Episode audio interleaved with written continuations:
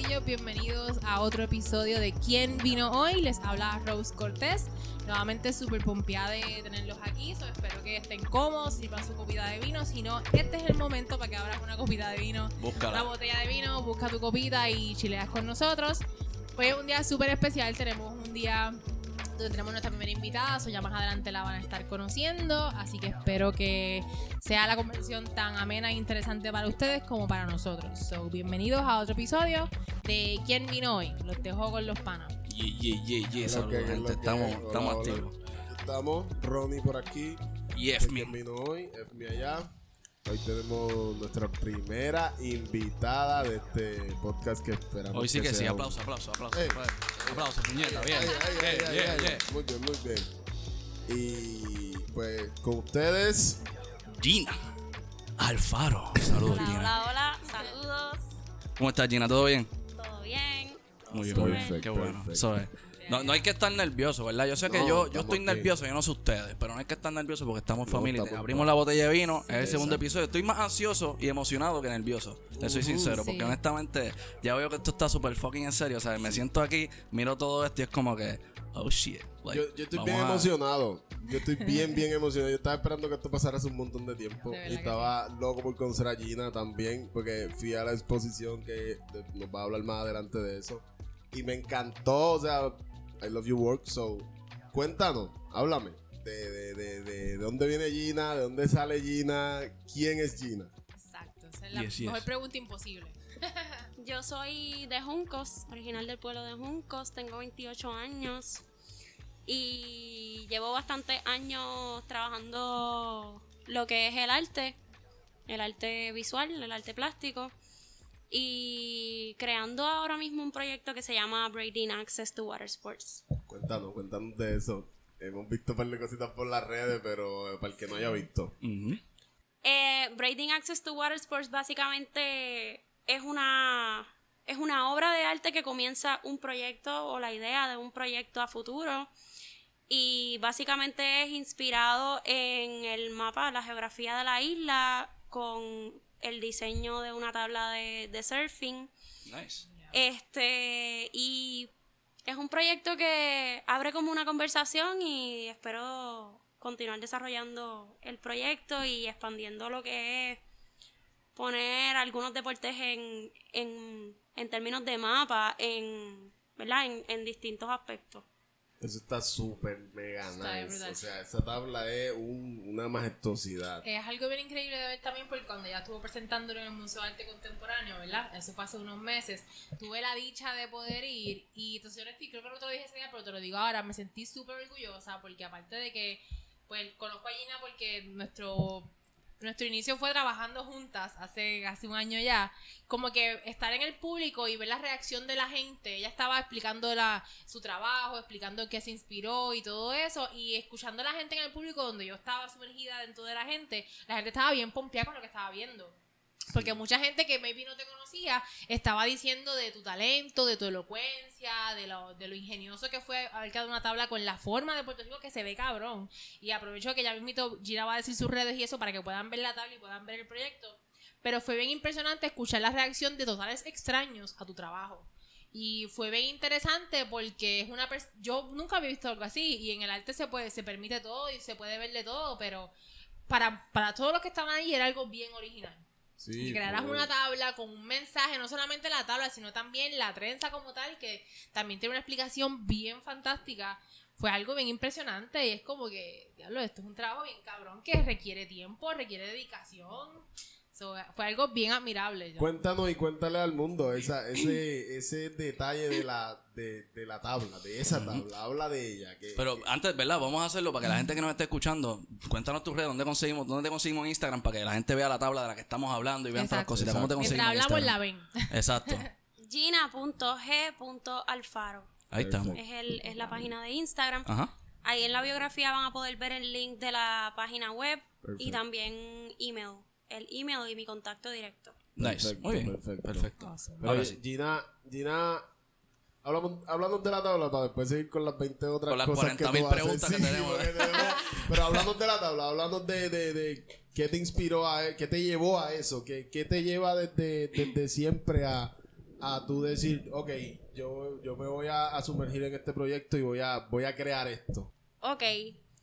El proyecto conllevó varios meses de investigación histórica, investigación creativa y de varios talleres, ¿verdad? Que también me inspiraron con diferentes eh, profesores que se presentaron en el proyecto que estábamos participando en el museo, el programa de estudios independientes del Museo de Arte Contemporáneo. Y yo decido desarrollar la trenza africana luego de haber tenido experiencia directa con, eh, con mi estudiante, con la estudiante en nuestra escuela, Fefa, Felianis, Sí. eh, y decido, ¿verdad?, Eh, ver la trenza como un elemento estético, más allá de un elemento de decoración o de, de- de estilo del cabello, sino que también como un elemento estético para traerlo a una obra de arte. Este, impresionada, ¿verdad? Con cómo en Loíza se, se vive esa, esa estética de la trenza diariamente, cómo los estudiantes la, desde niños la, la viven, sus familias la viven. Este, Oye, y pregunta, ¿verdad? Una pregunta a lo mejor morona, pero ¿qué tiene, qué tiene de diferente la trenza africana de la trenza, vamos a decir, regular, por ahí, qué sé yo? O, cada, o son trenza trenzas, exacto. ¿Qué, qué, ¿Qué es lo que tiene distinto? Básicamente la trenza africana tiene orígenes en, la, en los tiempos de la esclavitud. ¿Ok? Eh, la trenza se utilizaba para almacenar en ella eh, alimento para las largas horas que, que, que se estaba sin, sin alimentarse. O se guardaban comida en la trenza, en su cabello. Guardaban granos fuck? y semillas en la trenza y Ok. después se sembraba. Y también eh, se, en la trenza se trazaban caminos como rutas de escape por las cuales la tribu entera podía eh, localizar por dónde iban a escapar solamente viendo la cabeza, ¿verdad? El, el, el mapping de la De- de la trenza. En, la- en el cabello de la bien, niña cabrón. Yo estaba leyendo hace, hace bien poquito. Estaba leyendo el origen literalmente de la trenza. Literalmente. Y fue África full. O sea, eh, ahí empezó todo. O sea, de cuando ellos pasaron de, de, de migrantes para, pa- hacia el norte, que pasaron para allá, para, para Europa, allá. Y cuando los traen acá de esclavos, pues ahí es que se empieza a, los blancos a hacer trenza. Porque ellos literalmente no estaban usando ese tipo de, de, de peinado.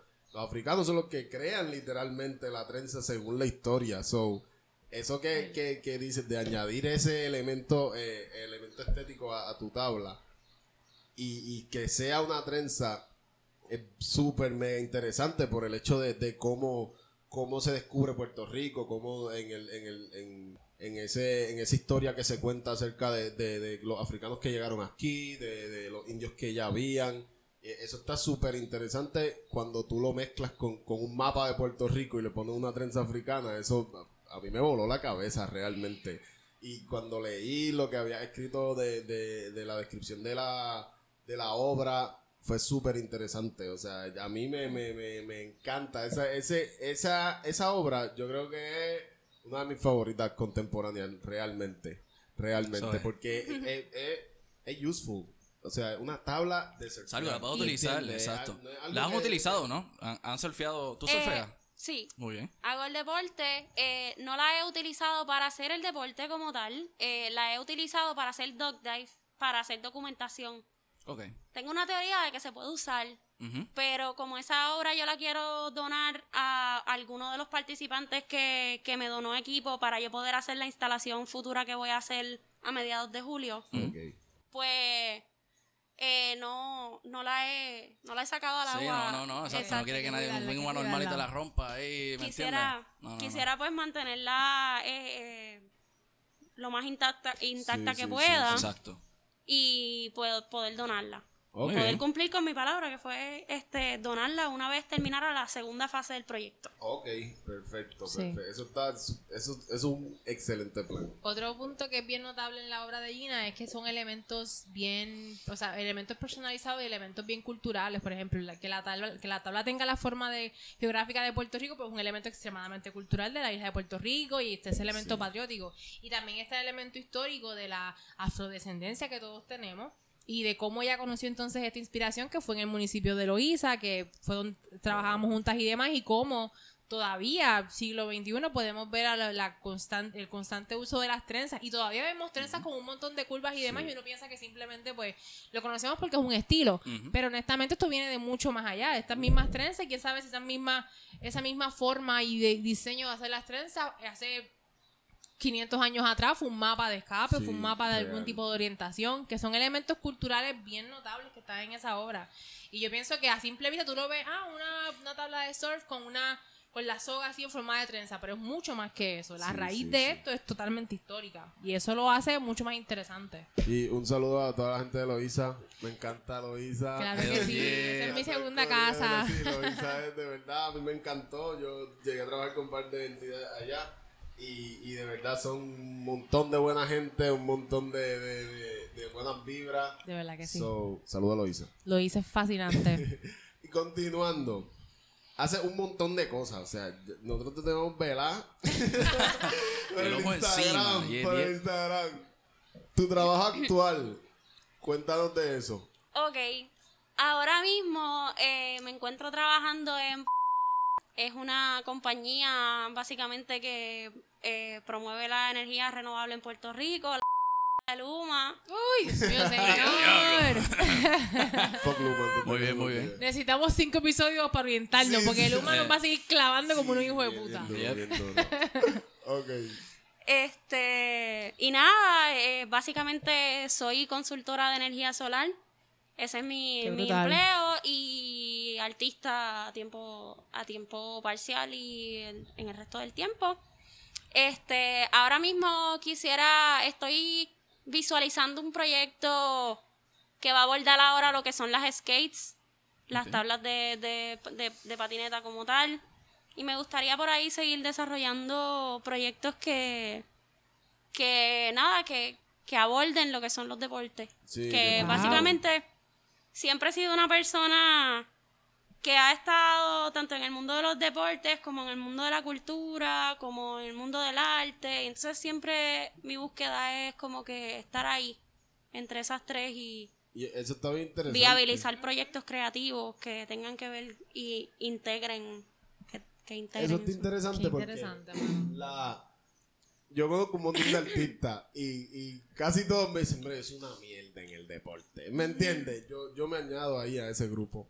O sea, yo nunca fui bueno en ningún deporte. Yo O sea, tampoco. still, yo no soy bueno en ningún deporte, ¿me entiendes? Eres bueno mirando los deportes. Exacto, Eres yo, bueno yo, observando. Muy el bien. billar, y yo creo que es el deporte más extremo que, que, que me sale bien. Nice. ¿Monopolio es un deporte? No, ah, pues no me jodí nada. Cero. Si el monopolio fuera un deporte, pues ahí también. Yo pelo a todo el mundo, todos me odian. Lo único que pero- sí buena. Pero es interesante que, que está incluida en el mundo del arte full. Está trabajando en una, en una empresa para, eh, para la energía, que trabaja Energía con solar. energía solar. Ujú, Y además promueve el deporte. ujú. Eso es... Y lo practicas constantemente porque en tus redes comparte cada vez que vas a surfear Sí, en un día sí, normal sí. y se ve súper cool. Yo pienso que Y le es... mete. Y le mete. Porque yo he surfeado, yo soy, yo soy, yo soy trilly, ¿entiendes? Pero tú le metes. Y yo he visto un par de gente que, que, que le mete y tú de las Nice. que Sí, sí, bien, sí, full, full. Es un deporte bien. Sí, me también. gusta, me gusta, lo practico desde los 18. Nice. Siempre entre dividir el tiempo entre el trabajo, el deporte y los estudios, como que siempre lo he tenido bastante presente en mi agenda a través de los años.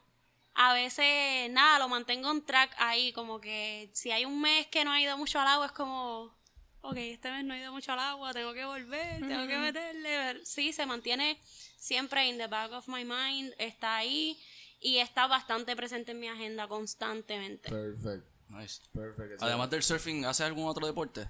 ¿O el surfing es, el surfing es lo tuyo? No, yo jugaba balompié, llegué a jugar baloncesto también. Este, pero cuando conocí el surfing y conocí que el surfing era un no sé, un deporte que no tenía ningún tipo de límite de edad, ningún tipo de límite de nada y que también podía conocer la naturaleza con este deporte, diferentes playas, la geografía, viajar a otros lugares a, a hacer el deporte, como que me voló la mente y ya se acabaron los demás. Bye. Ok. Qué brutal. ¿Y el arte? ¿Cómo, cómo llega el arte? ¿Cómo, de, de dónde sale? O sea, Gina, la artista. Este, Wow, Gina la artista desde bien niña. Desde bien, bien niña. Yo siempre tuve amor por el arte y mi mamá lo, lo identificó desde muy joven y me lo me ayudó a desarrollarlo. Mi mamá no había este competencia de arte que ya no se enterara que había y yo estaba matriculada y yo estaba ahí Qué en nice. todos los, los eventos que habían, que si en Humacao, Las Piedras, eh, en diferentes lugares. Y, y básicamente recibí, recibí varios premios en temprana edad, en intermedia, ya estaba recibiendo premios, etcétera, y ese, como que esas participaciones me impulsaron a continuar estudiándolo más, más seriamente, más en profundidad y a tomarlo como una profesión y como un estilo de vida también. Y, y así lo fui desarrollando. Qué Está interesante. nice, eso está súper nice. Eso desde. Porque hay, hay muchos artistas que empiezan bien, eh, de adultos ya. Pero ya cuando es cuando ya es algo de niño, ya tú no te salvas. Sí, que ya es innato, ya está en ti, siempre. Ya ahí no, no, no hay break con, el, con eso del arte. Eso está súper nice, súper nice. Me Es- encanta el, el, el- la manera en que, en que lleva ese, ese...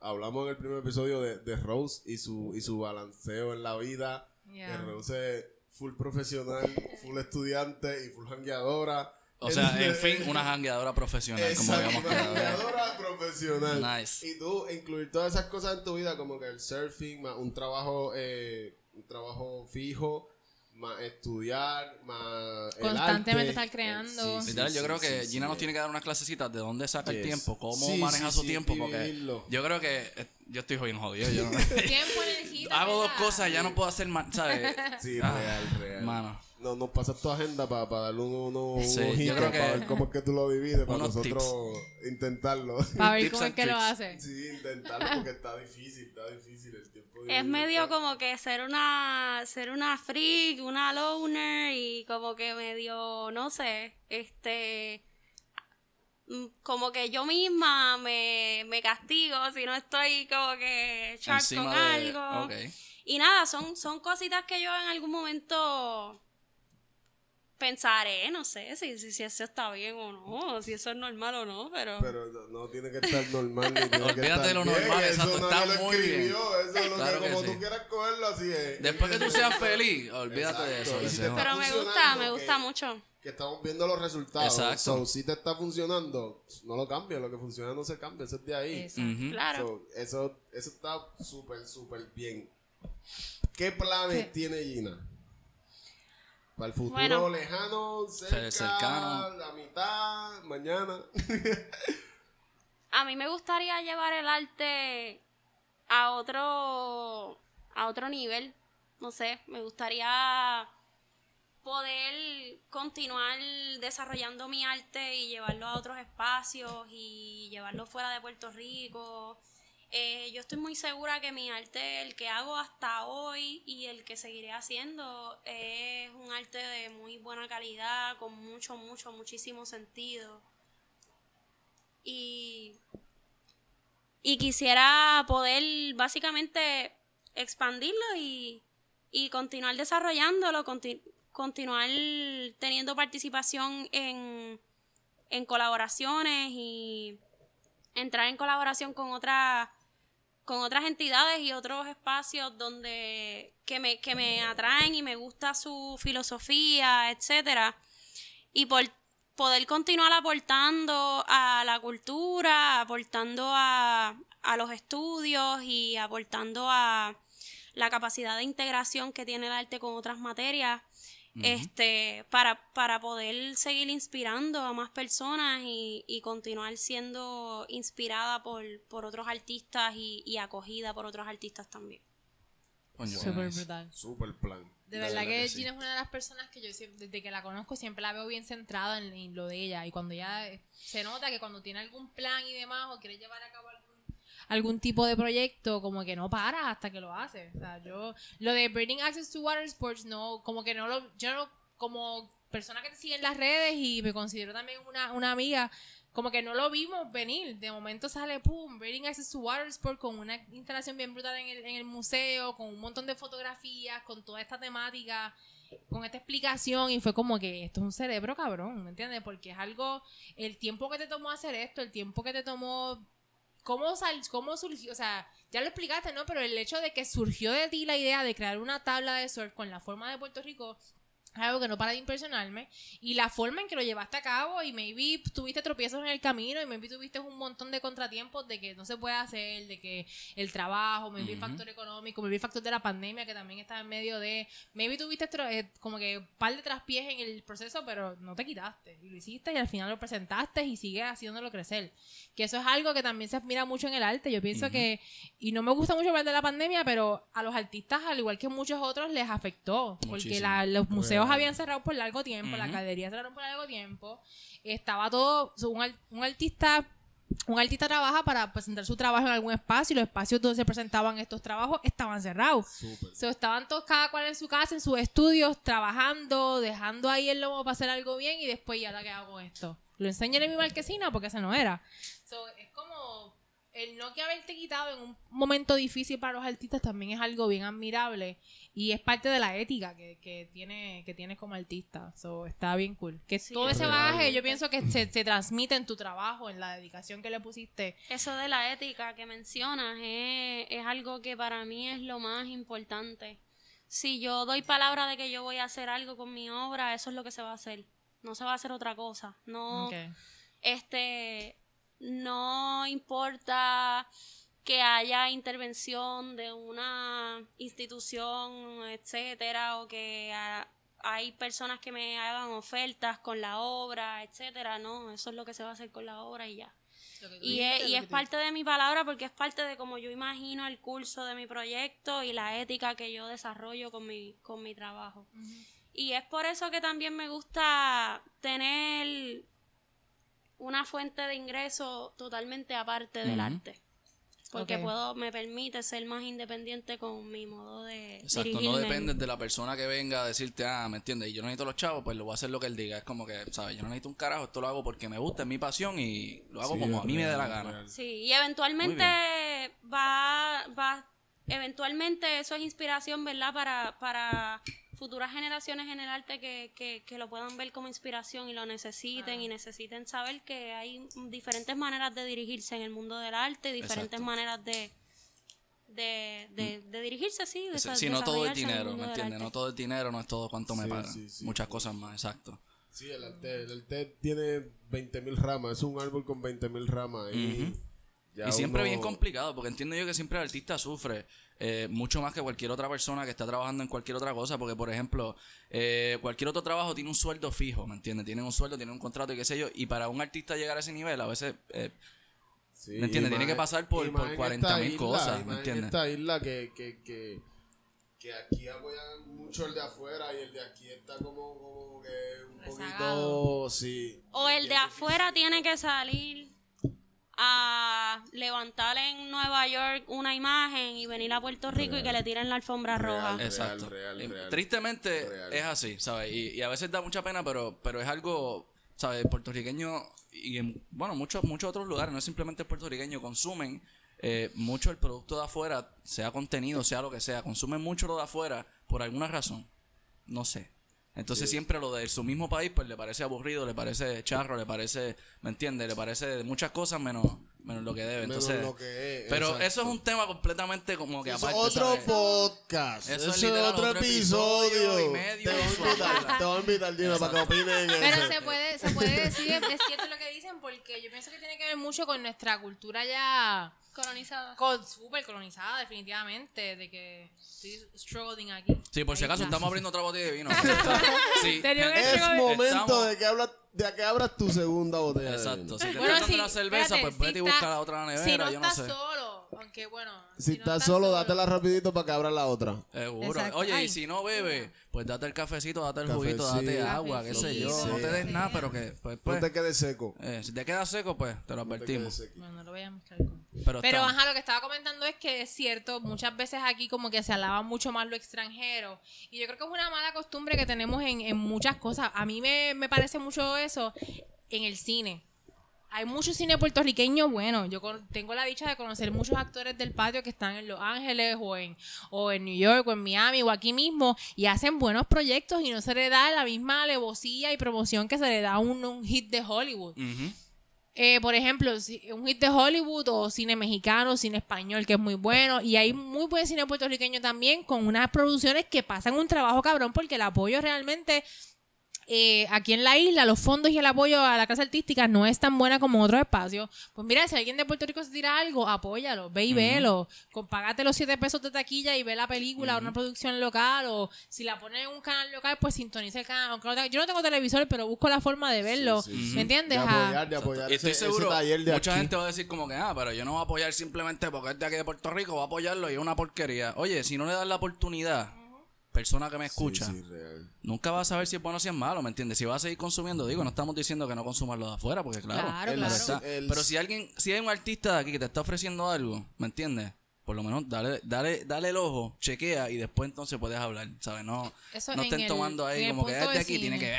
Tú ¿sabes? que estás en ese ambiente, Gina, ¿habías visto esa idea en, en alguna otra parte? Como que una tabla con alguna forma Geográfica. geográfica.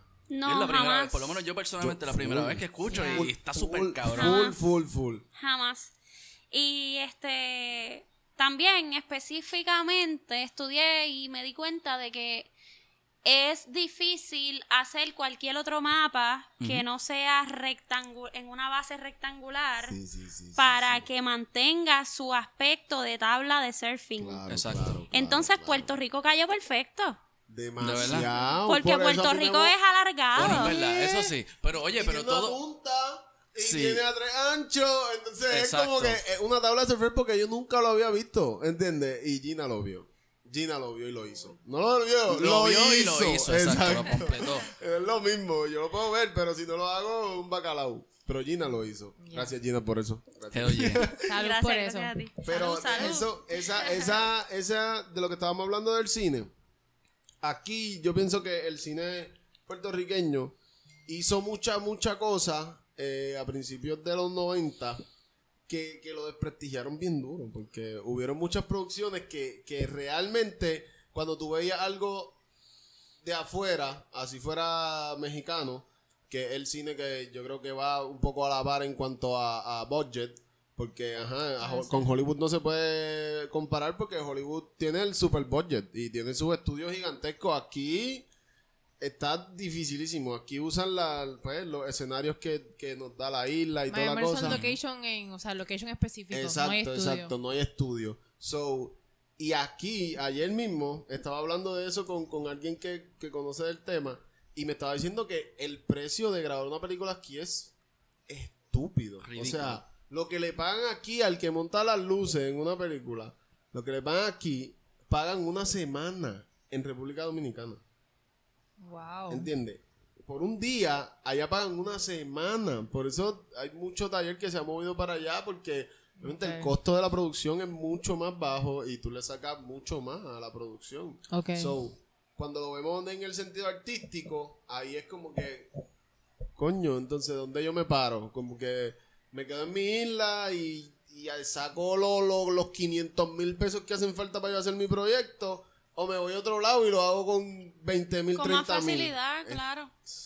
Eso de ahí, pero eh, por eso digo que la- hacer arte en la isla es, es un poquito, es un tomidame súper, súper fuerte. Ujú. Súper fuerte, súper fuerte. Porque Y así mismo como lo es para el cine, así mismo lo es para la música, la así mismo lo es para La plástica. también. para- exacto, Uh, sí, para arte- plásticas. plástica, eso es un... Eso, Ay, Yo Dios, siempre- otro podcast.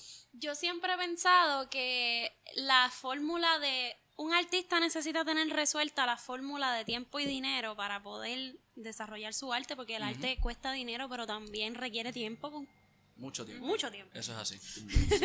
Perdonen, perdonen. No se puede decir, se puede decir. Sí, con cojones. Tiempo con cojones, exacto. Hay que Cojones. decirlo como es. Literal. O sea, Puñeta. sí, no hay break. No hay break con eso. requiere sí, tiempo sí. con cojones. Sí. Entonces, pues es difícil, eh, ¿verdad? Lograr un desarrollo sustancial de, teni- vini- viviendo en una isla donde la condición es bastante, pues, bastante colonial, bastante precaria. Este, por eso es que entiendo todos los artistas que se van, yo los entiendo full, ¿sabes? Exacto, exacto, Full. exacto. Sí, sí, Pero hay- no, no deja de ser, Puerto Rico no deja de ser la cuna de un montón de mu- muy buenos artistas. Así muy es. buenos Muchísimo, pensadores, así es. Eh, personas bien serias con su trabajo, que no importa en el lugar del mundo en que estén, están representando la isla y eso es buenísimo. Eso es real. Eh, y nada, eso, eso es, es inspirador también, llevar, llevar esas raíces a, otros espacios también. Yo creo que al final de todo, al final de todo, de, de donde tú vienes es, es a donde tú vas. O sea, y cuando tú llegas a un lugar, si no te reconocen, tú, tú dejas saber que tú eres de ahí, ¿me entiendes? Eso, eso Sí. es... Por eso yo critico mucho eso, pero pues a veces lo entiendo. Esa gente que se va por otro lado y le guindan la bandera de Puerto Rico al carro en el. La- retrovisor, las chancletas se de ponen las chancletas de. PR, aquí no las querían. No, Aquí aquí no querían la ponen. fucking Volcom. No, pero allá, allá quieren la- los de Puerto La Rico porque yo soy de PR. Exacto. ¿Me entiendes? Y, y cuando hablamos del, del arte, es igual. O sea, tú te puedes ir a, a cualquier sitio del mundo. eh, está eh, Ecosaurio, que es un pana que, que está en Barcelona ahora mismo. Wow. Y él siempre está representando a Puerto Rico. O sea, y, y yo amo su trabajo por eso, porque él es de aquí, chamaquito súper bueno. Saludos, Eco. So, él empezó aquí y cuando vio que aquí pues ya no... El struggle, pues arrancó para allá. Y Ojalá podamos tenerlo algún día aquí, no sé, como un live streaming o algo. Seguro que sí. Pero el, el, el pana está súper duro en lo que hace. Y, y de él he visto mucho eso. Ese ejemplo de que donde quiera que tú estés, o sea, no importa donde tú estés, siempre vas a representar, exacto. Siempre va como que, ah, este artista es de... Y siempre te van a pedir de dónde eres Siempre porque, porque el, arte es eso, el arte es... Cuando tú hablas de, de, de, de cualquier artista, tú puedes, puedes decir el... Ah, él es este, esta persona de tal sitio. ¿Me entiendes? Y ahí no, no hay break. O sea, y, y cuando eres de aquí, se te va a notar hasta... Y de alguna manera se refleja, exacto, en la obra y- Exacto, y, exacto, en la exacto. vibra de la persona Sí, y en full, el full. espíritu también. Pero ¿sabes cómo, cómo más fácil uno sabe que cuando llega al aeropuerto? Cuando llega del, del avión, que aplaude. El que aplauda es puertorriqueño puertorriqueño. obligado. Ahí tú dices, ok, tengo 10 puertorriqueños atrás mío en el avión, Qué ok, andamos Gucci. Y cuando no pasa, al menos yo cuando no pasa lo extraño, cuando yo regresé de, regresando de New York, eso es, eso es, o sea, New York ya es, si Florida es un segundo Puerto Rico, New York un segundo Bayamón, no decirlo Sí, así. Es más, yo quisiera, es más, vamos a hacer esto. Yo quisiera saber que las personas que nos están escuchando, sea donde sea, si son de- si no son de Puerto Rico, mejor. ¿Hay alguien más que aplauda cuando llegan de algún, o sea, de algún lugar? Llegan, por ejemplo, estaban viajando y llegando, llegaron a su, a su, ¿verdad? A su país o a su lugar. ¿Aplauden cuando aterriza el avión? O, o, Y es ¿sabes? cuando aterriza, no es como que, ah, mira Puerto Rico. No, cuando... Ay, Sí.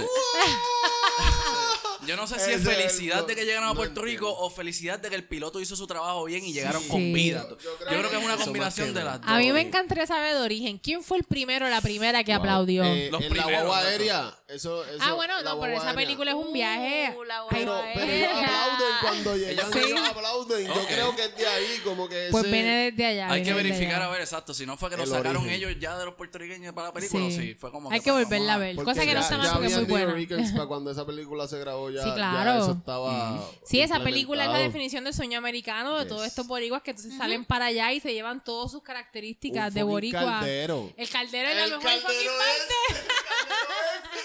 El, el plot twist de toda esa historia ¿Quieres como comer que algo y sale un caldero? no. fucking caldero.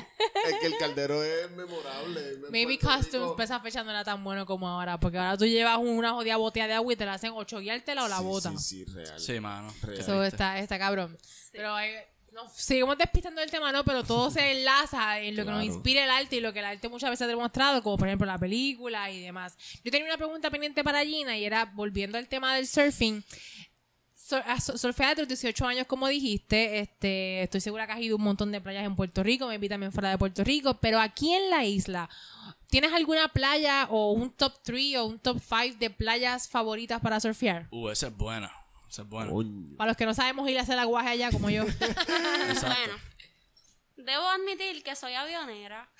ok. Mm, Este, me gusta mucho Cueva del Indio en Arecibo, me gusta mucho Secret Spot y me gusta mucho Inches, aprendí ahí y es una playa maravillosa, me encanta cada vez que puedo ir a, a surfear y cada vez que la playa tira olas porque es una playa más de season, no es una playa constante.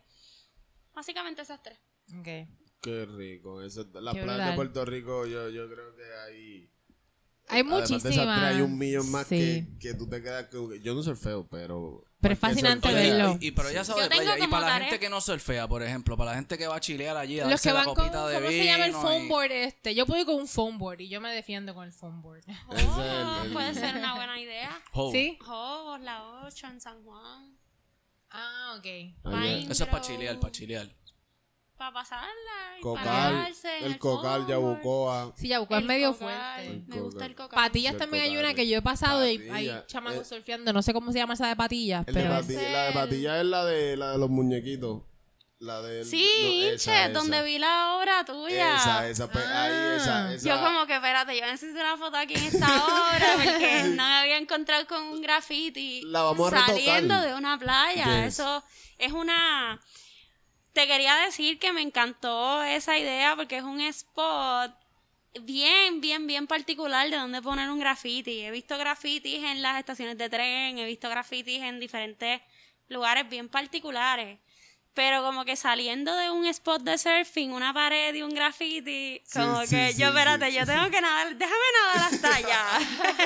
Déjame decirle al fotógrafo. Porque tú y entras por, que- ahí- por allá. Tú entras por, por después de los negocios, ¿cierto? No después, ¿O te pero entre, ahí? me- entre medio. Oh, entre medio del negocio y el graffiti, Ok, ok. yo entro a la playa. Ok, ok. Y Pero, al salir me topé ¿En qué con ella. que está? eh, esa es patilla, eso no. Yo no sé cómo se llama aquella. Hinches. Eh, Hinches. aquella Sí. Básicamente, este, me gustó mucho porque ese graffiti le permite a otro tipo de, de público apreciar, ¿verdad? Sí. Lo que es el graffiti, lo que es el arte callejero. Y entonces como que uno está disfrutando del deporte y cuando uno se está saliendo se encuentra con esa obra. Es como, wow, alguien estuvo aquí mojándose para grafitear. Sí. Qué cool. Sí, lo ¿Cómo tú pintaste eso? Sí, Hacho, las olas rompen allí. Mojándome los pies full, en descalzo, ¿me entiendes? Ese fue el está borrado. O sea, cuando tú te tiraste la foto, ya está borrado full. La Wow. ola Más se o lo menos, llevan. sí. Sí, pero lo vamos a retocar. Hay, hay una competencia de niños, no sé, en eh, las fechas están por ahí, lo vi hoy. Y me llamó, el, el, el- porque eso fue una colaboración que hubo con, un, con una marca local. Ajá. Y, y ellos, pues, como que nos fuimos por todas las playas, literal. Como que fuimos al Cocal, fuimos a. Qué Wow. Hay pales, pues, pues, alrededor de Puerto Rico hay un montón. En Isabela hay pales de eso. Entonces, allí, eh, el, el, el muchacho es de allí. Y él me dice, hay una pared que los surfers la van a ver, ¿me entiendes? Cuando tú pasas en carro, tú no la vas Está a ver. pero pidiendo hay que la pinten. Los surfers la van a ver. Y yo, ¿qué, ¿Dónde qué hace está? falta? Para Yo. ¿Dónde está la pared? Me tiro de una. Y ahora hay, hay un, hay un eventito, no, no sé, te lo, lo voy a buscar para enviarte. Me encantaría, sí, para darle promo y... Es, es de niños. Es de, Y para que niños de par- niños, sí, ah, sí, surfing sí. de niños. Surfing de Nice. sí, sí, sí. Hoy mismo lo vi, hoy mismo. Eh, es una, es una actividad de surfing y arte. Kids South Shell Series. Ok. Esa vuelta. Y es allí. So, vamos a retocarle esa obra, la vamos a retocar full para cuando ellos estén allí, pues que se vea desde la Yeah, yo Sí, quiero, sí, yo sí. quiero Dale, perfecto, enterarme perfecto. y estar allí presente Dale, full perfecto. apoyando hay, hay eso. par de fechas. Yo lo leí hoy, pero no me acuerdo de la fecha. Pero hay par de fechas que va a ser eh, julio 31, septiembre 25, octubre 30, noviembre 27. Hay par de En fechas julio ahí. 31 ya yo voy a estar acá nuevamente. Perfect. So, pues, y es para niños que ya surfean, es un tipo de evento para enseñarle a los niños el deporte. pues mira, lo leí hoy. Ok. Este, tengo que buscar más información Más acerca información, de sí, full, full. Too soon. acerca de, Yeah. pero hay un montón de gente, o sea, eh, yo- estos par de loquitos, este loquito lo conozco, este también, que hay par de gente, marcas de aquí, este también, que este, con este es la colaboración, siempre Tropi, que Ah, son ok. uno- una super gente, esa gente son súper buenas. Uh, Y- Ocean Vibes está ahí también. También eh, la había Nice. escuchado de, de Ocean Bites y, y ellos también están metidos en la vuelta. So, eh, Federación es de algo bien Surfing de local. Puerto Rico. Es algo bien local, bien local, bien, bien rico y es para niños que eso a mí me, me voló la Yes. cabeza. Eso está me bien voló nice. la cabeza. De verdad que sí. Brutal. So, ese eventito viene pronto y, Brutal. y va a ser allí en ese, en ese spot. Vamos para allá. Es, yo Vamos los vemos desde, desde arriba. Sí, yo comiendo, lo- yo lo- empana- eh, comiendo vi- Nos empanadillas. traemos. Ah, María. un par de botellas de vino, nos sentamos Yeah. allí. Mira, sí, par de sí, vinos sí. en un Mira, kayak. cabrón. ¿Qué tú crees? Raúl se buena. ¿Qué? En un kayakcito. Par Pero de vinos con virar, hielo. nos vamos a en virar. vamos a un- virar. No, no nos vamos a Yo siento virar. que Claro nos que vamos a no. virar. Yo siento que Nos nos vamos vamos a a virar. De un- con una botella de vino nos Pero, o viramos. sea, el, el spot tienes que llegar full nadando. No hay No, break no, de no, llegar no, como una que... calle. Eso es lo más cabrón del sitio. Ok. Tú estás pasando por la calle de patillas normal. O sea, Que by the no way, Patillas es tú un, ves- al que no ha ido a Patillas, Patillas es un pueblo bellísimo. Bello. Yo conozco un par de Amén. gente que no ha ido a Patillas y yo, ¿cómo tú vives sin ir a Sí, no Patillas? no las no vistas, las comidas en los chinchorrillos. Hawái. bello. Yes. Yes, exactamente. Aprovechen el verano, Corillo, vayan a Patillas. Vayan a. Patillas. Y ese, esa carretera está literalmente así. Aquí está la playa. Y ahí está la, la playa normal. Y hay como unos rompeolas. Ok. Pero tú los ves de acá y tú no ves eh, la pared entera. Eh, tienes que meterte a la playa, como que bajar para la playa y nadar hasta ese lugar para poder verlo Yo creo que que- de frente. Yo creo que esa pared es una de las columnas que rompe un restaurante, porque arriba es un restaurante, que ahí es que yo he visto lo- los surfers. Una vez yo fui a un restaurante chilling y de momento miro hacia el océano y veo los surfers. Pues es más para acá. Ah, los restaurantes están como un poco más al frente y Ok. es más atrás de esa pared porque es de, la- de las rompeolas que quedan fuera de Ok. los restaurantes. Sí. Ok. Pero es, es chulo. Que ya- aquello allí. Acho, bien Wow. brutal. Y hay, y hay una hay una huevita de mantecado. Empatía, ¿verdad que sí? Que- que. Yo la vi yo, ¡wow! El ruido. espérate! Mira, el ruido de los mantecados cuando uno está esperando la hora y los mantecados. Ping, ping, hacho, ping, sí, sí, ping. sí, Y uno como que, ok, quiero una de chocolate con frosting de chocolate por encima.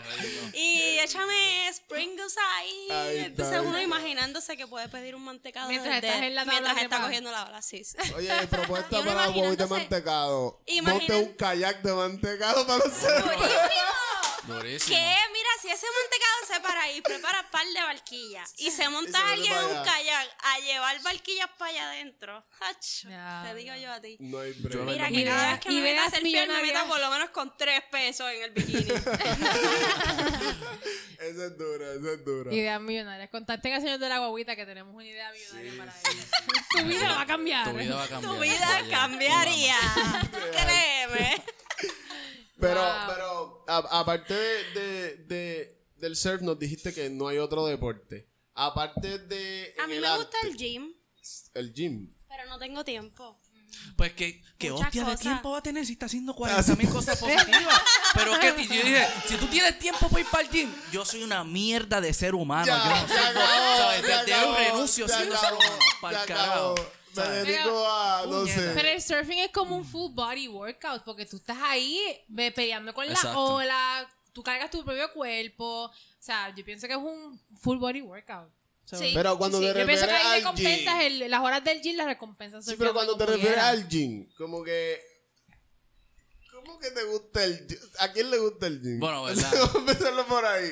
A par de gente le gusta. Hay gente que Bueno, sí hay, gusta, mucha gente que le gusta ir al gym, sí, es verdad. Es Sí. verdad. Aparte de que yo Yo, no, conozco yo, más de que no le gusta. yo no voy Como A mí yo. me gusta por el cardio.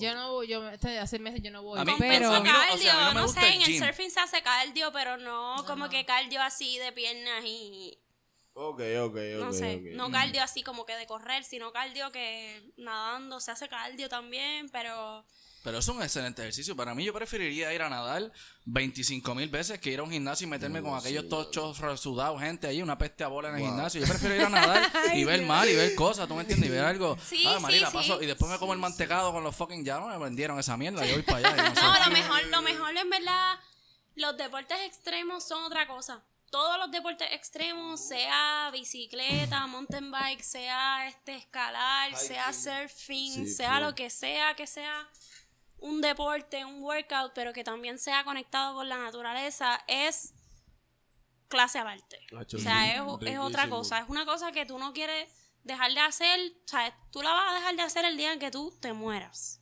Sí, sí, sí. Pero. Pero sí, también el gym. El gym Yo, yo brega. tendría, yo el tendría gym más el gym, es que por Dios ejemplo, mío. como, como de un resuelve, por decirlo así, como que, ah, pues este día, digo, si yo surfeara y esa pendeja, ah, no puedo ir a surfear, pues este día pues me voy para el gym y hago un par de squats allí y sudo lo que se supone que yo, sudara. yo, yo sudo cuando, cuando voy a grafitear y, y llegan los guardias. Los guardias- ese es tu, ese es tu. Ese es mi, mi workout. ¡Corre! Corre y Durísimo. no, dejar, y no dejar los potes, porque eso es lo más importante. Y dejar los potes perdiste. Durísimo. Con, con las 20 libras de potes más correr. Pero Wow. ese es el workout Tengo de una pregunta para ti. ¿Cuántas veces has corrido de los guardias? tres.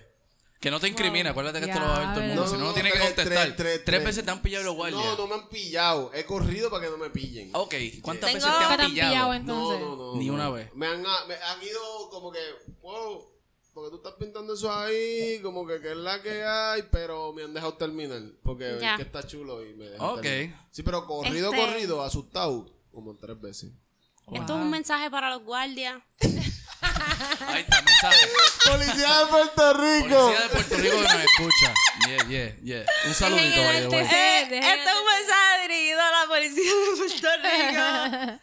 Por favor, dejen de incriminar el arte. Por favor, el arte callejero, lo que sea, cualquier manifesta- manifestación artística que esté haciendo un ser humano, dejen de, ¿verdad? De verla como vandalismo, como Claro. crimen. Ahí Está difícil, Es una pero expresión. escuchen a Gina, por favor. Hay muchas, hay muchas más cosas que se normalizan en la sociedad y eso sí son crímenes. Es verdad. Es cierto. Pero por ejemplo, digo, digo, yo no es que yo no, Diablo, yo esté la en más contra ni del- nada. ¿sabes? Sí. Carpetea doble mañana. Carpeta. Se Oye. acabó. Pero por ejemplo, digo yo, es verdad lo que tú dices. Pero por ejemplo, vamos a poner un ejemplo, que llegue este artista y se ponga a grafitear mi casa. No, no, Ah, no, no, bueno, claro. extremos, Ahí sí, es, tú no, sabes, no, no. es un tú a tú, es, Sí, una, es un nicho que- personal, es algo. Entonces él me va a decir como que, pero aprecia mi arte, míralo, ¿sabes? Mira qué bonito es. Y yo le voy a decir canto de es ca- cierto. No, pero si es tu es propiedad privada. hace, hace de tiempo, la última vez que me recorté, estaba y el, el, el muchacho, cuando vio el, el, el tatuaje, Ajá. dijo, ah, yo he visto esa carita por ahí. Y yo, ok, yo espero que no sea en ninguna de tus propiedades. Y él, no, no, no, no, está todo, pero te, te tengo una pregunta. Y yo, ajá, cuéntame. ¿Por qué, o sea, los grafiteros como que pintan en, en, en esos sitios en específico? Y yo lo único que tuve para responderle es como que es por el hecho de que de que te vean, ¿me entiendes? Es llevar tu, lo que tú haces a un lugar visible. Pero yo se lo dije a él ahí mismo, como que yo no apoyo el que pinte en una propiedad que, que esté buena, ¿me entiendes? Yo cojo los sitios abandonados pues, y, lo- y los pinto. Los que están abandonados, que están rotos o que son este, estorbos públicos. Exacto. ¿Entiendes? Eso, ahí sí. Pero como que nunca he sido de pintar en un sitio. Por Propiedad ejemplo, privada. Sí, eh, loco, a lo Es loco. depende del nivel de conciencia que Sí, tenga exacto, cada grafitero, cada artista. exacto. Sí. Pero, pero sí, definitivamente Puerto Rico tiene demasiados espacios abandonados, Sí. demasiados espacios que lo que necesitan es arte para florecer. Ujú. El, el puente, el túnel Minilla. El Uf. túnel Minilla es una... Oscuridad total. Se vería Ocu- bellísimo. Se vería Súper. bellísimo bien pintado. Si le ponen unas luces al túnel Minilla, unas luces como de galería, de esas que spotlights que Yes. iluminen las paredes, que iluminen las paredes, perdón, estoy ya. El vino. ¡Salud! ¡Salud! Le ponen unos spotlights al túnel Minilla que iluminen las paredes y le hacen una convocatoria y permiten que par de artistas desplieguen su talento en el Yes. túnel Minilla. Sería Eso sería. Oye, una Puerto cosa Rico, completamente escuchen. distinta. Dime qué turista no ha pasado por el túnel Minilla. Afuera, ¿Sabes? afuera hay unas paredes tan gigantes y está el... el Ay, el, la borinqueña en, en Braille, esa vuelta que hay allí Ah, cuando sale, sí. que está súper mega vandalizada. Sí, está O jodida. sea, y no, no quieren, nunca le han dado como el cariño que se merece, pero cuando la ven así es como que, ah, es culpa de los grafiteros.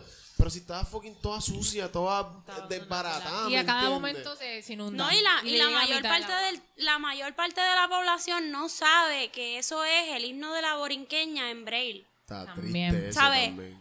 Corillo, el que no lo sepa, se lo estoy diciendo ahora. Eso es la borinqueña en Braille. Exacto. O sea, eh, es cierto que uno no lo puede apreciar con el tacto desde el carro. Claro que no. Pero eso es la borinqueña en braille, ¿sabes? Como Pero que... ese gesto, ese, es, es La que esa obra intención está que un increíble. artista Para mí, haya obra- pensado en otra manera de comunicarse y las haya puesto disponibles a las personas que se pueden comunicar visualmente, es como que un llamado a que, mira, hay otro tipo de población Yes. que se comunica de esta manera y, te lo estoy poniendo visual Y te lo estoy agrandando. Exacto. a Como esa que- dimensión, a esa Respect. dimensión. O sea, no Yeah. estamos hablando de una pared de 10 por 10. No, o sea, es estamos hablando larga. de una avenida. Yeah. Una avenida entera lado a lado, ¿me entiendes? De un lado al otro y en los dos carriles. Entonces, cada vez que llega un grafitero y es como que... Ahora, mira, yo vi, yo no veo televisión y me senté los otros días. No sé el canal porque no, es un carajo. Pero me senté los otros días y vi que van a hacer un reportaje, creo que hoy, de que el graffiti se está comiendo a Puerto Rico. O sea, así mismo lo dijeron. Pero en, Ah, un, o mal, sea- en Pero un mal contexto. No En es, no un es la mal corrupción. contexto. ¿Qué no es la podemos hacer con no esto? es el, ¿Qué podemos no es el hacer con- crimen, no es fucking. No es el Pues mira, llegar a acuerdo. Claro. Oye, Ya. eso pensé yo. Si Vamos a acordar túnel- con los grafiteros de que pinte, de que me hagan, un- vamos a hacerle una propuesta a todos los grafiteros de Puerto Rico para que nos hagan un diseño de cómo ellos intervendrían con el graffiti esta obra de este artista en Braille, en el túnel Minilla. Y que cada artista tenga la oportunidad legítima y legal de, De de hacerla, someter una propuesta para llegar allí y para intervenir esa obra y para eh, de alguna manera darle update a esa obra y hacer establecer algún tipo de comunicación o colaboración con el artista original de esa obra. Hay, hay una cultura eh, grafitera que, que raya full en lo ilegal. O sea, no, no es...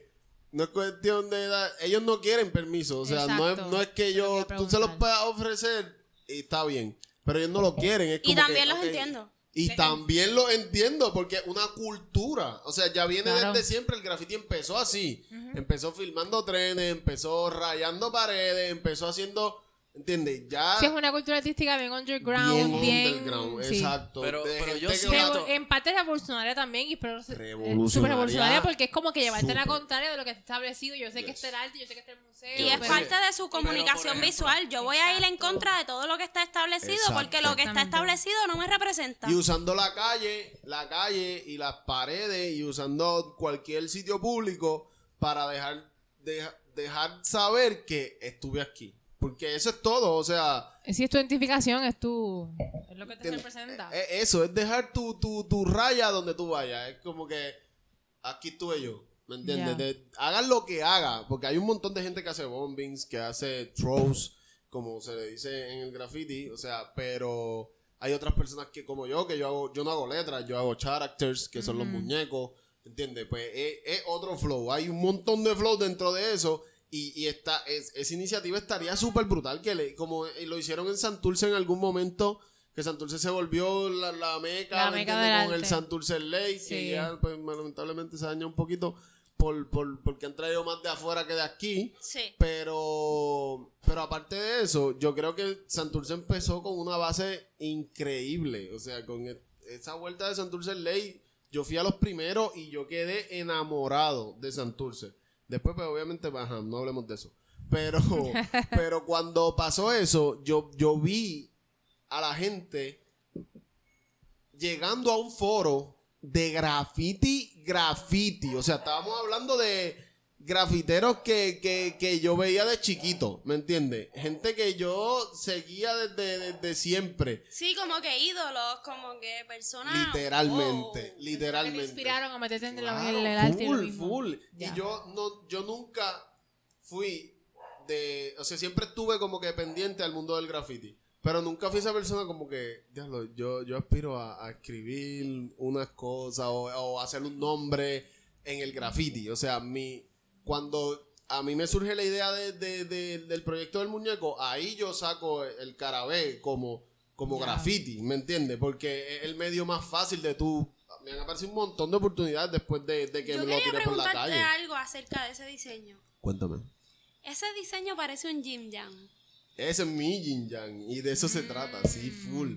Ya. Nice. Sí, sí, eso es vi- vida y muerte. La, por la qué amarillo? de todo. Por la vida, por el sol, por lo amarillo de, de ese resplandor que no nos deja nunca. Ese, y, y- y Diablo, el que es blanco- deep. Sí, sí, sí. No, eso, sí, sí. Ese, y, el, y el blanco es por, por la muerte, porque todo el mundo como que, ah, la muerte es negra, los cementerios son negros. Sí, sí, Y que después de la muerte lo que hay es más luz. Pues, exacto. Porque Ese- pertenecemos a un espacio superior. Exacto, y es como que nadie te ha dicho que cuando, como que la- las vivencias que ha habido, como que, ah, me estoy muriendo, veo oscuridad. No, siempre te dicen, yo veo una luz. ¿Entiendes? Nunca te dicen que ven oscuridad, so, siempre es la luz. Sí. Y yo me fui en ese viaje de la luz full. Es una luz blanca, si después que llega la luz blanca te mudan, pues allá tú con lo que hiciste, ya, ¿no? olvídate de eso, exacto. Si No, y que también son, o sea, ese símbolo son, no son, no es como el símbolo original del Jim Jam, que son dos curvas que hacen como si fuera un símbolo de infinito, pero encerradas en un círculo. Ajá.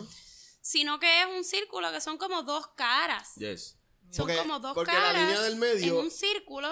la línea del medio es la definición, es la vida. Porque si tú le tiras una línea recta, pues ya no es una cara. Claro. Lo que, lo que hace la definición de la cara, pues ese, ese es el, el, el lifestyle de uno en la vida. Uno está siempre, como hablamos hace un montón de años. Sí, o sea, nosotros tenemos una gran experiencia artística y, de amistad. Todavía no, No, he visto. En un diciembre nos fuimos a una casa que yo tenía en Junco y bebimos y bebimos y bebimos hasta morir. Y de repente yo me fui en un viaje de, de esos viajes Ronnie tenía un cuarto en blanco Sí, en la sí, casa, sí, sí, o sea, en blanco completo, y nos dice como que vamos a meternos aquí, vamos a pintar. Obviamente él es artista, para él es un proceso normal de estar tocado o lo que sea, estar picado y Claro. empezar Sí, sí, a, pica- a- lo a pintar. imagino, qué Pero no- disfrute. pero nosotros no, so, él nos da todos pinceles, brochas, esto y el pinten. Vale. Y nos dio un cuarto de su casa para que en las pintáramos. paredes, ok. O sea, no era que iban a pintar, en las En las paredes. Y yo, lo único que yo le dije es, yo quiero saber el meaning de la vida. Cada De cual, como ustedes. ustedes O ven sea, la vida. ¿cómo ustedes, qué, qué ejemplo ustedes me pueden dar de la vida? O sea, ¿de qué es la vida? De, Wow. de- Eso de lo que ustedes cabrón. están experimentando ahora mismo. Y que salió de ahí, de esa noche, como que... Cada Salió cual. la, eh, la bendita maldita Cuerda cuerda floja. O sea, la cuerda floja de Rose. No hay break con yo eso. siempre, mira, cuando me preguntan eso, yo siempre he visto la vida como una cuerda floja. Y siempre pensé cuando tenía como 17, 18 años, dije, me lo quiero tomar algún día en el brazo, pero no, aún no sé quién me podría tomar tan exacto como yo lo veo. Una, una muchacha caminando sobre una cuerda floja.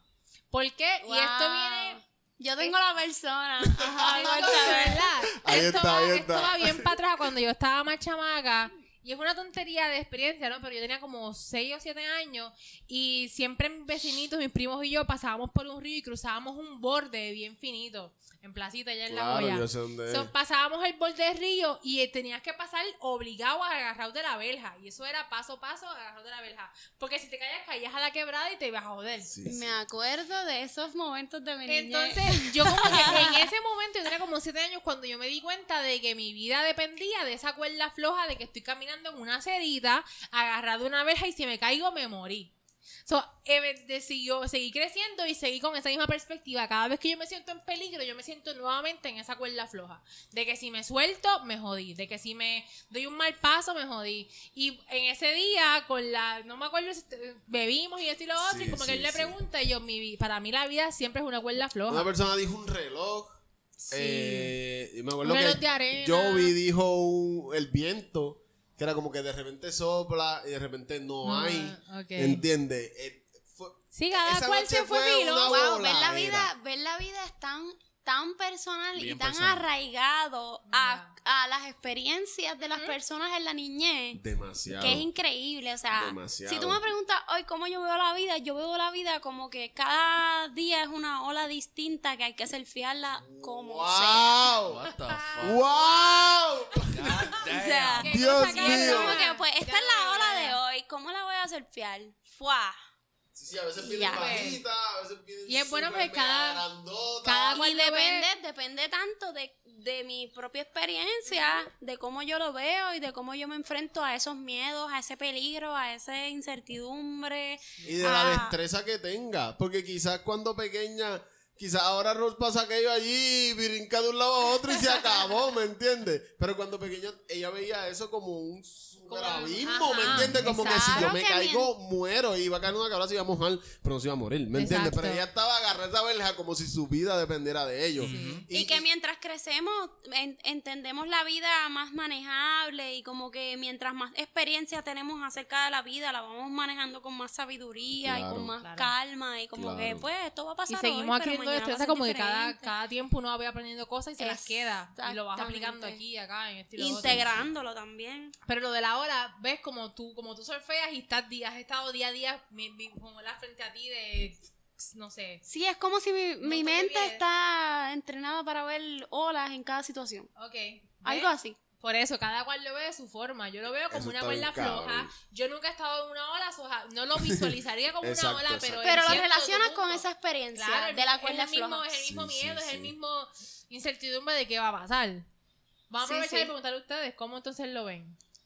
Efmi, ¿cómo tú lo ves? diablo, pero ¿por qué yo primero? Yo estoy acá, yo estaba pensando, y yo, coño, qué, qué manera más porque ya bonita ellos- todo el mundo ve la vida. ya ellos hicieron el ejercicio Y yo no ni puta idea. O sea, yo estoy acá pensando, y yo, ¿cómo carajo veo la vida? Pues, Él Elvin, cuéntanos. Él estaba en Eh, esa noche, él estaba en no, esa no, noche. no, no, es que yo ah, no lo conocía no, para ese no, tiempo, tira- no sé. tíralo al medio. Diablo.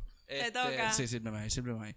Honestamente, ¿cómo veo la Mira, vida? Corillo, vamos para la tercera copa de vino. Quiero que lo Yes. sepan. Ábrala, ábrala. Si no, si no abrió la segunda, este es el momento de abrir la segunda. Esto se jodió, pero, pero, pero, no, honestamente, no sabría, Es no sabría contestar, no sabría. Creo Yo, que yo necesito más vino. siento, yo siento que, que sería un ejemplo perfecto como una partida. ¿Qué tú juegas? Yo juego de todo, pero, Pero- como una partida, por ejemplo, como, a ver, como qué, como, qué tú lo por ejemplo, yo, yo lo único que he jugado en mi vida es GTA y fucking eh, Call of Duty. So, Uh. yo pienso que un Call of Duty, como que cada vez que empieza, tú tienes una nueva new opportunity, ¿me entiendes? De voy a matar 25 ahora. Y es que el que se te ponga al frente igual cuatro tiros, ¿me entiendes? Un Warzone, un Warzone. Ok. Un- un- una caída en Warzone. Cada día es una caída en Warzone. Pero si no, honestamente, si lo fuese a ver más, yo creo que yo me voy más por la de Rose. Yo lo veo más como una cuerda floja, Sí, así que literal lo, lo vería más así, así como una cuerda floja. Depende Eso- de eso a mí tú- me voló la Como tú cabeza. camines, como tú te balancees. La cosa es que yo el- cierro los ¿me ojos y yo veo la imagen de esta y te- es una chica porque yo soy una chica, soy veo una chica caminando con una cuerda floja y es como que se ve un horizonte que no acaba. Lo pintamos ese día. Lo pintamos ese día. Lo pintamos. Ese, día llegamos a. Ronnie me ayudó, verdad. Sí, llegamos a un punto y estaban todas esas cosas en una sola pared. Y estaban como Coño, esas fotos, ¿dónde estarán? Todas O sea, todas las imágenes que cada una de las Lo personas que estaba presente Ajá. había. Éramos cinco. Estaba Robert, estaba Argeni, estaba Joey, tú y yo. Esa Cinco En ese caso yo digo que podemos entender el arte como una terapia. El arte es bien esencial en la Claro vida. Siempre lo he usado como eso. nu-. Nunca ha sido otra cosa. El arte, literalmente el arte en mí nunca ha sido otra cosa que no sea un, un modo de, De escapar. de despegar. De escapar de la realidad. de- despegar, de despegar, de sacar algo. Siempre es como que eh, yo voy a pintar algo y puedo pintar hasta para un cliente. Es como que sea una, una obra que me pidió, por ejemplo, al- no sé, alguien más me dice, mira, pintame un cuadro normal. No, eh, y yo siempre lo veo como este, este break de yo decir, espérate, yo necesito soltar. Yo, mediante este trabajo, yo voy a soltar algo. Y el arte yo nunca lo he visto como otra cosa. O sea, yo nunca lo he visto como. Ahora sí lo estoy usando como, como un trabajo fijo. Como algo que pues me estoy ganando la vida de ello. Pero nunca lo he visto así. Siempre, siempre ha sido como que el método de yo mantenerme cuerdo. En- de alguna manera. creo que es- eh, De yo no creo que volverme sí. loco. Sí. Es como que de salir de, de la realidad que. Porque la que se realidad está es bien viviendo. fucking. La realidad es, es un fucking dolor en el, Sí, en el, la realidad en el es- yete, es- por decirlo de esa es manera. terrible porque no debería hacerlo.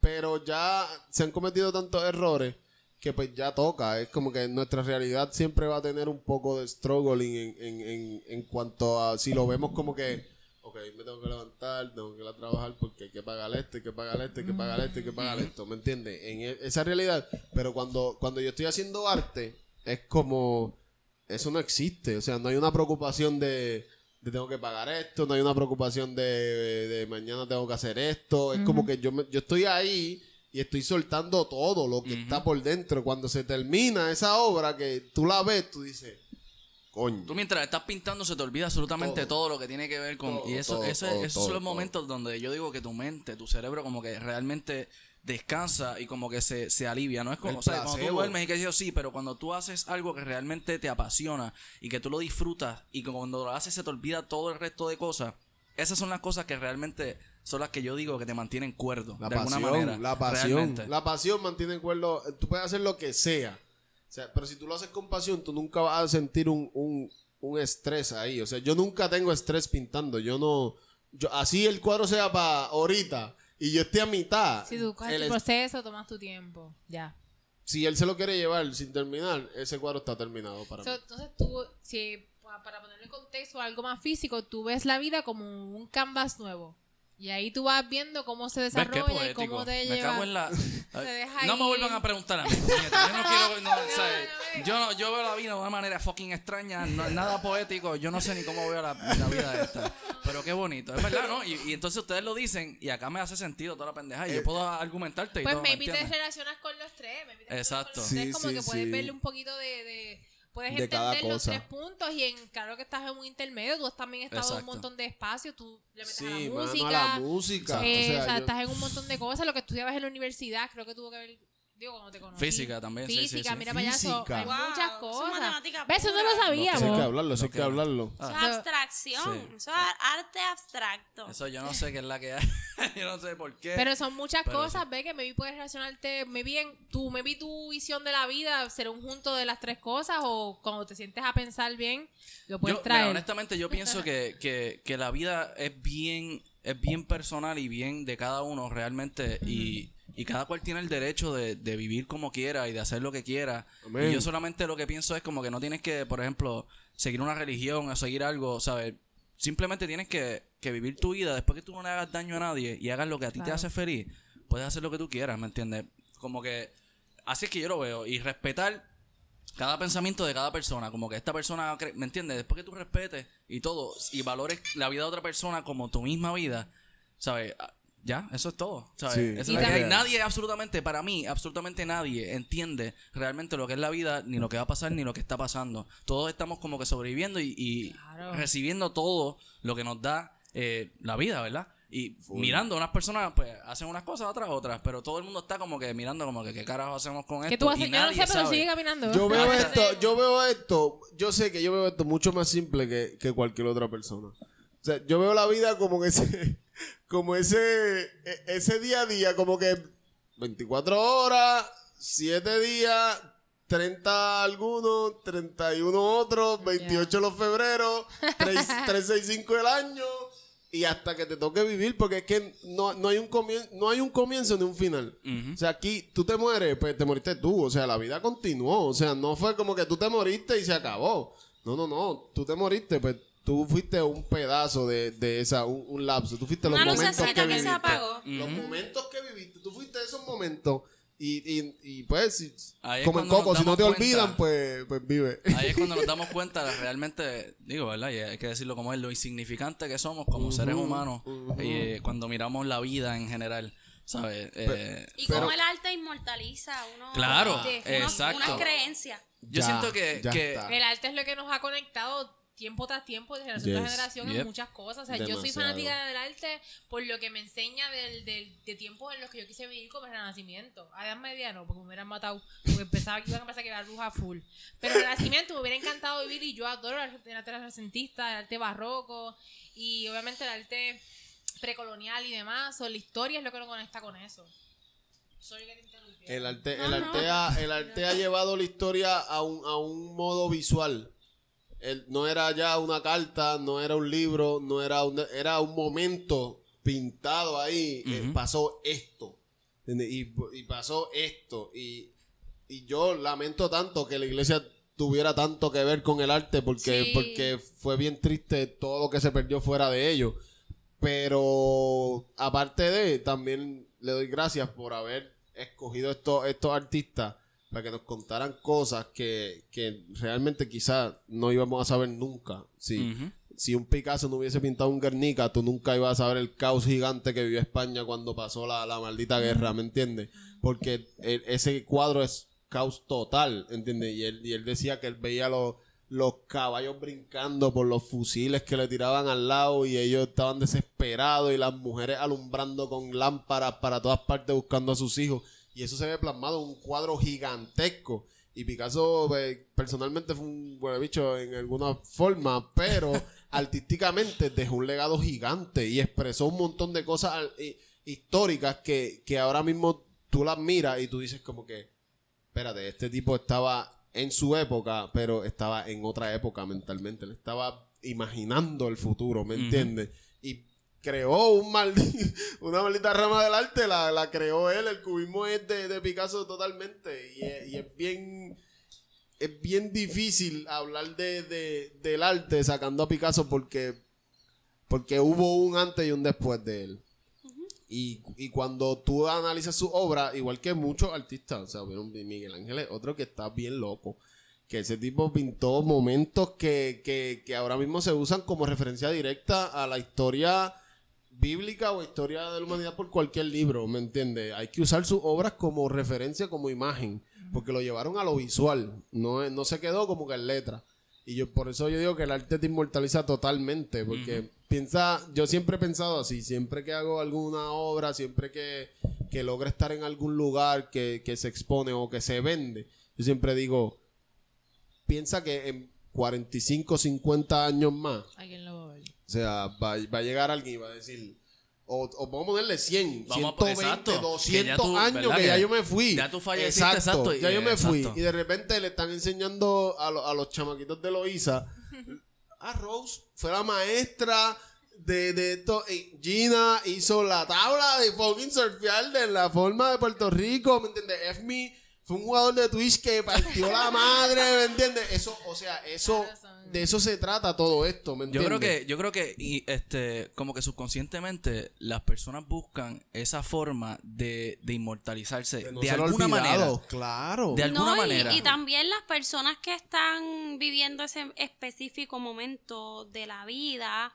están buscando identificarse en alguno de esos líderes o íconos o, También. o- o artistas o historiadores. Y por eso es que tiene que persistir tanto el arte como la historia, como la ciencia, como todas las materias, todas las disciplinas, porque siempre va a haber alguien que va a nacer con esa cualidad en particular y ese norte a quien seguir. Y cada persona va a seguir, ¿verdad? Un norte distinto. Pero es importante que existan personas, ¿verdad? Que marcaron algún tipo de, de mensaje o que llevaron algún tipo de mensaje y, y seguirlos y de ahí partir a personalizar ese mismo mensaje que esas personas transmitieron y continuar la evolución. Como diría. Claro, de un, Eso es de- un punto. Es, es tomar la historia como punto de referencia. Para tú ah, crear tu historia. Porque todo es así, todo tiene un punto de referencia. O sea, no, no fue que Gina se inventó el surfing. ¿Entiendes? Gina hizo una tabla. Exactamente. Gina aportó surf. algo mínimo ¿Me entiendes? a ese Mínimo, mo- no, no venga con esa mierda, que mínimo, Mínimo, No, no, no, no, no, no, tú pero- hiciste una gran aportación al surf. Claro en Puerto sí. Rico, o sea, yo sé que no hay surfer que y que no, está empezando que no esa esté ahora- aportación, que esa es otra. claro. La segunda fase del proyecto. Están Claro. haciendo, le, fa- le falta Y una segunda todavía a fase. Le falta claro. muchísimo más que lo que va a aportar a Puerto. Rico. Estoy muy, muy seguro. Así que. Gracias, gracias por el apoyo. que Pero Junco lo que, en la lo- casa. Lo, que Junco en la casa, puñeta. Yeah, yeah, yeah. Lo que quiero decir con esto es que es mínimo en el sentido de que, pues, es, es mi, mi aportación personal como persona. No, no es como que, tú sabes, no es como que yo tengo los mejores recursos ni nada para...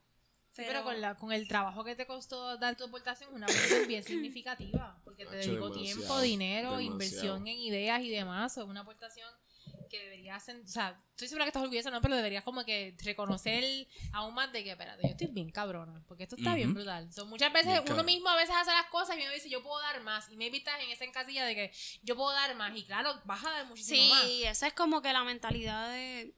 Sí, sí. Y artísticamente, yo- ustedes que son artistas, estoy segura Eso que siempre, siempre yo están creo que así. está en la mente, exacto. Eso siempre con, Yo lo creo que que un que artista siempre haciendo. quiere más. Sí, es que lo- con lo que sea que tú Es estás que si no que tú, estás exponiendo algo tuyo, yo creo que siempre está esa, esa voz en tu mente que tú estás viendo algo y tú dices, una persona no te dice, ah, no, diablo, se ve o se escucha cabrón, qué sé yo, y tú estás en tu mente como que, mano, yo no sé, le cambiaría esto, mejoraría esto. Sí, Mira es que el, es como el que mismo látigo que uno siempre tiene siempre, encima. pero Sí, eso es lo que yo digo eh, y siento que es lo que te hace mejorar día a día, porque si tú ves todo lo tuyo y dices, ah, esto está cabrón, te echas para atrás, ¿me entiendes? Pero ahora, Claro. independientemente está cabrón, tú lo miras y le sigues encontrando defectos, eso te sigue a ti mejorando como artista y como persona. Digo yo, ese- sí. así es como yo lo veo. Yo creo que los artistas plásticos llegan a una, a una excelencia cuando hacen eso. Cuando ya. Cuando no pintan como que. Ah, esto se ve muy cabrón. Que, que Pero tú piensas un que lleguen a ese nivel, por ejemplo, tú piensas que hay personas que dicen, yo hice esto, está bien cabrón y no le encuentran ningún tipo de defecto, pero este No, es no, perfecto. Yo, siento que no lo hay. Yo siento que el artista dice, me cansé de ver esto, quiero Literal, otra cosa. toma, exacto, ahí está, ya está. Sí, O sea, pero- yo misma con mi obra, yo digo, para el carajo esta mierda, mañana yo quiero hacer otra cosa. Muy bien. Es entendible. Pero es Exacto. real, me cansé es de real, verla, es es que me cansé de verla porque Es que es estuve de veces tratando de desarrollarlo. Eso es Sí, así. sí, Y sí. es un trabajo cabrón desarrollar una, una, una cosa que no existía antes. Exacto. Exacto. Darle vida, es como parir. Claro, claro, claro. Entonces claro. las personas no, porque las personas vienen, ¿me entiendes? Tú te fajaste, yo no sé cuántas horas estuviste, Baideo, ¿cuántas horas estuviste haciendo esa tabla más o menos? Hora, Danos meses. ese Más o número, menos, meses. un número, un número bien loco. Aproximado, más o menos. Ya entré, yo estuve seis meses, no sé cuántas horas se resume eso, Carajo. pero entré, Wow. o sea, es una cosa que literalmente el arte es una cosa que tú lo estás pensando constantemente. Tú puedes estar fregando los trastes y tú estás pensando en tu obra, en cómo la vas a desarrollar, en cómo, en qué output va a tener. En, en cómo en cómo tú vas a conseguir los recursos para hacerla en, en- sabes tú estás pensando en tantas cosas en tu diario vivir acerca de tu obra que por eso es que tu obra tiene tanto valor personal. Ahorita- Y que al final tú dices, para el carajo, Exacto. Sí. ¿sabes? Esto ahorita- vale lo que yo quiera, salga, puñeta, que valga.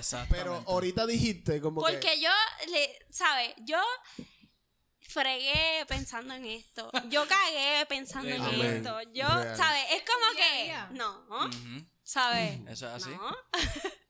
Por eso ahorita, es ahorita, baby, ahorita te iba a interrumpir cuando, cuando te Qué presentaste. cabre soy. Ajá. Dijiste, No. dijiste. Ah, bienvenida aquí en mi Bienvenido, Eh, exacto. bienvenida, creo que, somos. creo que sacamos eso de ti. Nos disculpamos contigo con anterioridad porque es que sacamos eso de de las personas. Sí, sí, sacamos Pero la cafrería. ahorita cuando te presentaste dijiste, no, yo tengo este trabajo y soy artista a tiempo parcial. No, no, no, no, no. no. Eso, eso no existe. O sea, los artistas a tiempo parcial son...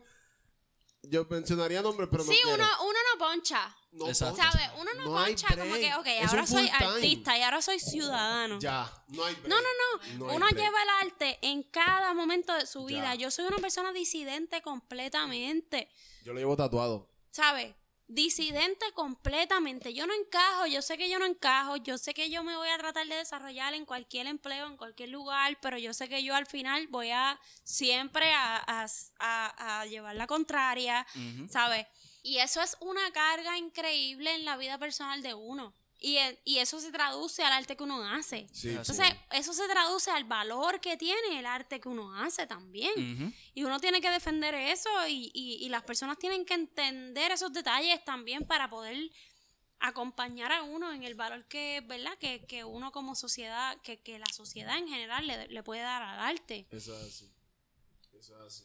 Pero a- a- aparte de, de- del valor monet- monetario, yo pienso que lo que tú estás haciendo tiene un valor cultural demasiado grande. Demasiado. O sea, puede, tú puedes vender esa obra en lo que tú quieras. O sea, y puedes pensar que esa obra vale lo que sea. Pero yo sé que 125, 200 años más al frente, alguien va a hablar de Gina Alfaro como, como la joven que creó una tabla de surfear con la forma de Puerto Rico. Y con Entre todas- muchas otras cosas más. Sí.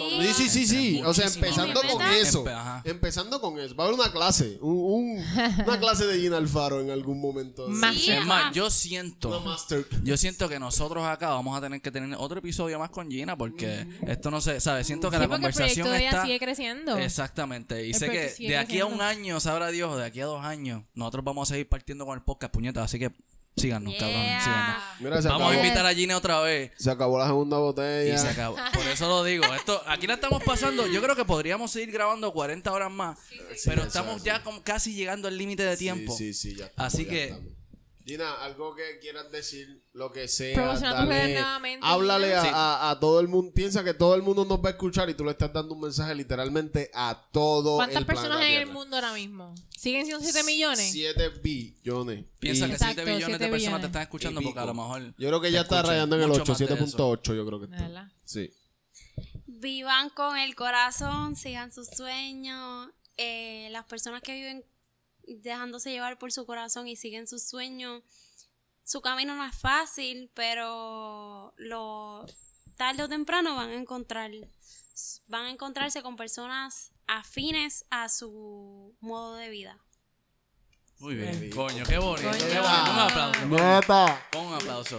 Coño, yo personalmente, Gina, muchísimas gracias por aceptar nuestra invitación Gracias y venir acá a vacilar con nosotros y hablar de Yeah. todo esto. Y podemos seguir hablando 20 horas más. Sí, Ahora sí, hacemos otro episodio más. Segunda after, parte. after the Segunda parte con Gina. Cuando, cuando lances tu próxima faceta del proyecto. Definitivo. so, ya Exacto. está Me aquí el foro. Y Gina, ¿cómo te conseguimos nuevamente en las redes? Gina.g.alfaro. Punto el faro, En ahí está. Instagram. Muy bien, muy bien. Ahora, Ronnie, también para que vean el arte que tú estabas haciendo y todo lo que estamos hablando aquí, ¿cómo te conseguimos, Ronnie? LXMUSX. La musa con X en la A. La musa con X en la A. La música está. con en la... Sí. Ah, Ok, ok. Mira, Rose. a mí me consiguen como Rosa María Ciciaux, pero más fácil, pongan Rose Cortés con acento en la E en el search bar de Instagram y ya hasta me ya van a está. encontrar. Así Ahí es. está. Y bueno, ahí yo no, yo no comparto arte lamentablemente, pero comparto arte de otras personas como mis es. amistades aquí, siempre apoyando y comparto todo lo que haga. So, Rose tiene una vida bien interesante. Sigan a Rose. Exacto. Yo sigo a Rose porque Sí, Rose a tiene la. todo- Yo creo que es una- todo el mundo, no se van a creo que perder. sí. Yes. Exacto, igual a Efi. A cuéntanos. mí, a mí me consiguen en las redes como F barra baja MEE o F underscore MEE. Me consiguen por ahí. Estamos en Twitch casi todos los días eh, por la tardecita noche, así que están más que invitados a, a unirse al vacilón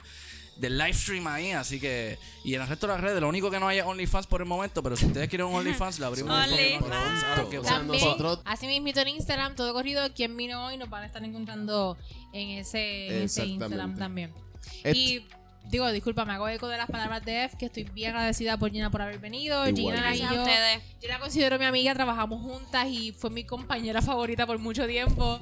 Y todavía yo pienso que después sacamos esa relación del trabajo, ya que no estábamos, no estábamos trabajando juntas ya, pero ahora fue una relación de amigas y ha sido súper cool. La admiro muchísimo por su trabajo, por su inteligencia, es una cosa cabrona y por lo súper cool que es. So, espero que nos acompañe de nuevo. Y nada, súper agradecida de que estuviera aquí con nosotros en este ratito. Igual, Gina. Claro Salud. sí, en cualquier momento. Cuenten conmigo. siempre. Igual, Gina, admiro mucho tu trabajo. Eh, te, te sigo hace bien poquito, tú sabes, pero he visto un montón de cosas tuyas. He seguido como que ese, ese, esa línea que has tomado de, de artista después de ese proyecto. Y me, me ha encantado full. Y estás metiéndole a todo, síguele metiendo durísimo. De verdad que sí. Así que. Y nos lleva a surfear pronto, please, enséñanos. Gracias. Vamos a Ay, eso. los mantecados, quiero mantecados. ¡Ey, de patilla! ¡Patilla en la casa! ¡Saludos a la para patilla! Los mantecados, Los qué mantecados. increíble. Yep, yep. Todavía sueño con unos mantecados llegando a la ola ahí. Y eh, Ahí está, eso hay que el negocio. posible, eso hay que hacerlo Coco, posible. piña, parcha, eso hay que hacerlo. acerola. Y yo ahí como que dame uno y sacándome el peso del bikini ahí. Todo mojado ahí, todo. Vamos a hablar de ese eh. proyecto prontamente, vamos a grabar algo así, de eso Bien, está. bien, bien. Pero Esto bueno, fue- ahora sí. Esto fue quien vino hoy. Muchísimas gracias a todos los que se dieron vuelta por acá. Esperamos ya que, que pasen al próximo episodio y va a ser con nosotros. Así que vamos allá, Corillo. Muchas gracias. Corillo. Gracias. Chao. Salud. Gracias. Gracias, Gina. Bye. bye. bye. Bye.